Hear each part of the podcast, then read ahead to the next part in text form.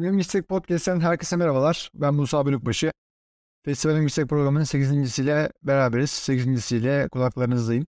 İlk olarak 8. günün temposunu konuşalım. 8. gün aslında diğer günlerde olduğu gibi biraz daha oturmuş bir durumda var. Ve festivalin yavaş yavaş artık sonuna geliyoruz. Sanıyorum son 4 günümüz kaldı. 4 gün sonra festival tamamlanacak. Salı günü ödül töreni var. Sona doğru yaklaşırken filmlerimiz de e, yavaş yavaş toparlanıyor aslında. Neleri beğendik, neleri listemizde üst sıralara koyacağız. Benim listem belli gibi. Ee, ilk 3 veya ilk 5 listesi yapacağım. Onu da Letterboxd hesabıma koyarım büyük ihtimal. Letterboxd'dan da takip edebilirsiniz. Hem filmin ilgisi hem de beni. Ee, linkler biyomuzda mevcut. Biyodan bakabilirsiniz, bulabilirsiniz. Ee, ilk olarak isterseniz filmleri konuşalım. Neler izledim bugün? Al Yelkenleri izledim. İnsanlık Ölmedi izledim. Ölüler için Yaşama Kılavuzu'nu izledim. Almanya Türklerini izledim ve Hayatın Kıyısında'yı izledim. İlk olarak Al Yelkenler'den başlayalım. Al Yelkenler aslında ismiyle ilk andan yakalıyor. Çok tatlı bir isim var. Çok güzel bir isim var. Ee, filmin ismi bile ilk intiba yarattığı için önemli. Onun için filmlerin ismini seçmek de çok önemli. Nasıl seçtiniz? Nasıl dikkat çek çekiyor? Sıcaklık kuruyor mu? Bağ kuruyor mu seyirciyle? O da önemli. Tam olarak hikayede yansıtması da önemli. Al Yelkenler bir dönem filmi. 20. yüzyılın Fransa'sında geçiyor. E, Martin Eden filminin yönetmeni Pietro Marcello yönetiyor. Oradaki e, tat aslında benzer bir tat ilerliyor. Martin Eden filminin izleyen varsa bilecektir. Çok aynı benzer bir tat ilerliyor. İnsanı sarıp sarmalayan, tıpkı diğer programda söylediğim gibi Kopenhag diye bir yer yok filmi gibi sıcak, sarmalayan bir film Al.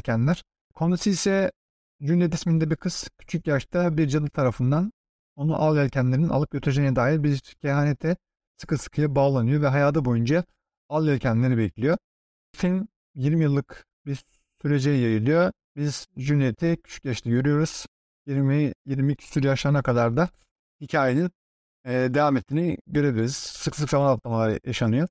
Gerçi 3 kez zaman atlaması yaşanıyor. Juliet'i bir küçükken görüyoruz. Bir e, 10-12 yaşlarında görüyoruz. Bir de 20 yaşlarında görüyoruz.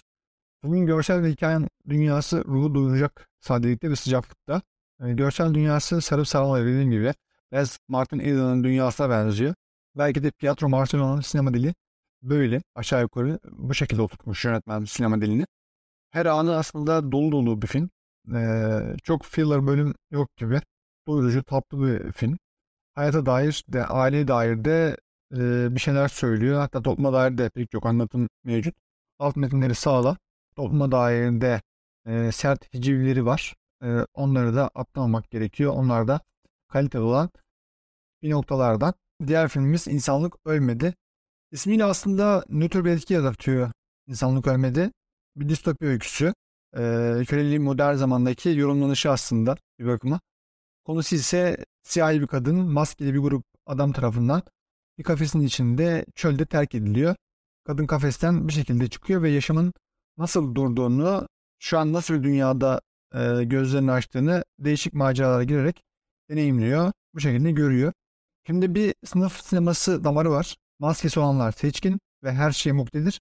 Diğerleri ise göz kırpmadan bile öldürülecek kadar değersiz insanlar. Buradaki maskeleri para ve güç olarak yorumlayabiliriz pek de değil.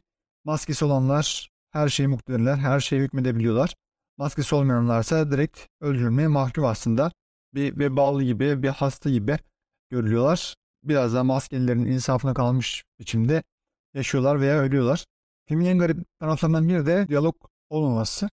Böyle mırıldanmalar var. Bildiğiniz bir dil konuşuluyor gibi ama asla onları anlayamıyoruz. Tamamen diyalog olmayan bir film ve film kendini izletiyor. Garip bir şekilde sıkmıyor. İçine alıyor, sarmalıyor. E, müzikleri de boğmuyor. Yani diyalog yok. Müzikle mi acaba devam ettiriyor diye düşünüyorsunuz. Hayır. Müzik de yok. Diyalog da yok. Ama film garip bir şekilde kendini izletiyor ve sıkmıyor hiç. İsmi de aslında derdini bir şekilde anlatıyor filmin. İnsanlık ölmedi. Farklı bir formda caniliğine e, zorbalığını devam ediyor aslında insanlar. Her ne kadar her yer terk edilmiş. Büyük bir hastalık gibi bir şey olmuş sanırım. Dünyada yaşam neredeyse yok olmuş. Ama insanlar hala ölmemiş. Hala zorbalığa devam ediyor. Uzun uzun konuşacak bir film aslında bu. Uzun uzadıya işte sabaha kadar bir grup arkadaşla konuşulacak bir film. Ama genel olarak bunları söyleyebilirim. Daha fazla uzatmak istemiyorum. Ve diğer filmimize geçiyorum. Diğer filmimiz Ölüler için yaşama kılavuzu. Aslında bu film için çok konuşmaya değmez ya. Yani hiç söz tüketmeye hiç gerek yok bu film için ama birkaç bir şey söylemek istiyorum. Çok da çileden çıkmamak için. Show için şekilcilik yapılmış bir film. Yani ben direkt şöyle yorumladım bu filmi. Ee, yani ortamlarda şöyle bir film yaptık, böyle bir film yaptık abi diye caka atmalık bir film. Instagram'a fotoğraf atmalık. Ee, filmden kısa videolar alıp yine bir yerlerde paylaşmalık. Klip çekmişler yani bayağı bir klip bu. Video klibi. Müzik klibi çeker gibi ışıklar, sesler, müzikler, bangır bangır. Anlamsız anlamsız uzun uzun planlar. Sürekli sigara içenler, küfür edenler, gereksiz kan görmeler. Sanıyorum şey özenmişler biraz. Tarantino vari bir şey yapalım demişler. Bunun da ortamlarda havasını atıyorlardır büyük ihtimal. Yani aşağı yukarı belli tipler. Ee, acilen bu ekibin film yapması yasaklamamalı tabii ki. Yasaklanma olayına karşıyız ama bırakmalılar. Film yapmayı bıraksınlar bunlar. Başka işe uğraşsınlar.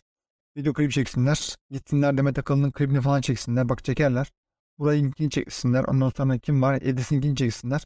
Video klibi çeker bu iki ama film çekemezler. Film çekmek öyle bir şey değil. Acilen bırakmalısınız arkadaşlar film çekmeyi. Boş verin.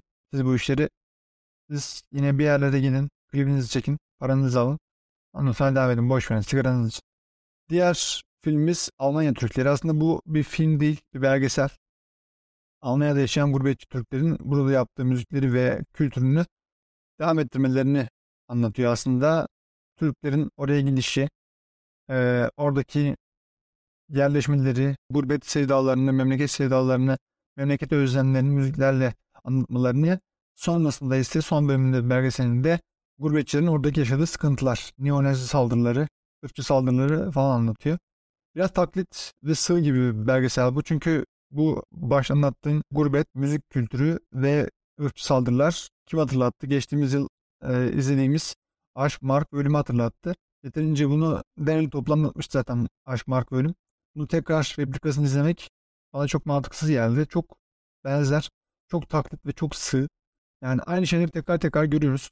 Tekrar tekrar dinliyoruz. Yani bizim bu girişte gördüğümüz işte gurbet güç falan filan olaylarını orta bölümde tekrar görüyoruz. Final bölümde tekrar görüyoruz.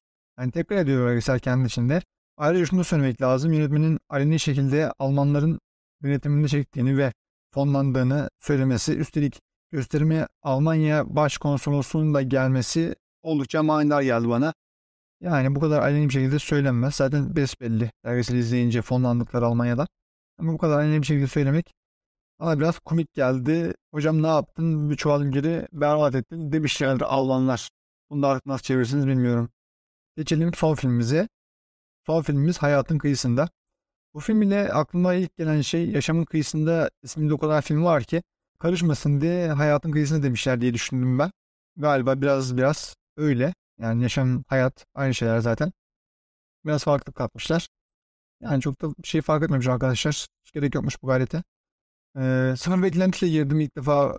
Yani pek çok filme sıfır beklentiyle giriyorum ama sıfır beklentiyle girip sıfır bir şekilde çıktım. Çok bir film olmamıştı. Bu film sağ olsun öyle bir şey başardı. Yani pek de önemli bir film değil aslında bu. Dört farklı hikaye izliyoruz şimdi. Hepsi de dramatik ama bu formül çok fazla denendi artık. Bize farklı gelmiyor. Eskiden bunu Tarantino kullanıyordu. Ee, İsmail sinemasında bazı yönetmenler kullanıyordu. Üç farklı hikaye anlatıyorlar. Sonrasında bunu birleştiriyorlar. Bir şekilde karşılaşıyorlar. O çok denenmiş bu formül. Onun için e, sıradan bir film diyebilirim buna. Ama konusu itibariyle e, konuşmamız gerektiğini düşünüyorum. Konusu biraz daha farklı. Çünkü göçmenlik meselesi var. İspanya'daki ekonomik krizin etkisiyle bankaların evlere birer birer el koyup e, nice hayatın kayması var. Bu çok önemli. Biliyorsunuz La Casa de Papel'de de bu e, İspanya'daki ekonomik krize dem vurulmuştu.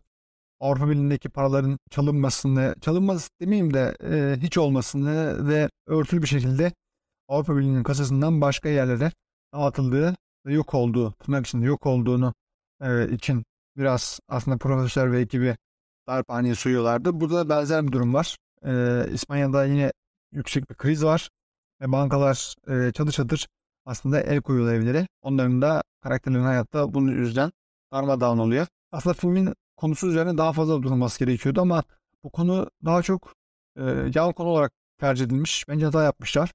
E, bunu merkeze alsalardı karakterlerin o dramatik hallerinden ziyade bu politik şanından devam etselerdi daha bereketli bir alandı burası. Hata etmişler. Orayı devam ettirselerdi daha güzel olabilirmiş diyeceğim ve 8. gününde burada noktalayacağım. Yarın 9. günde görüşmek dileğiyle. Kendinize iyi bakın. İyi geceler.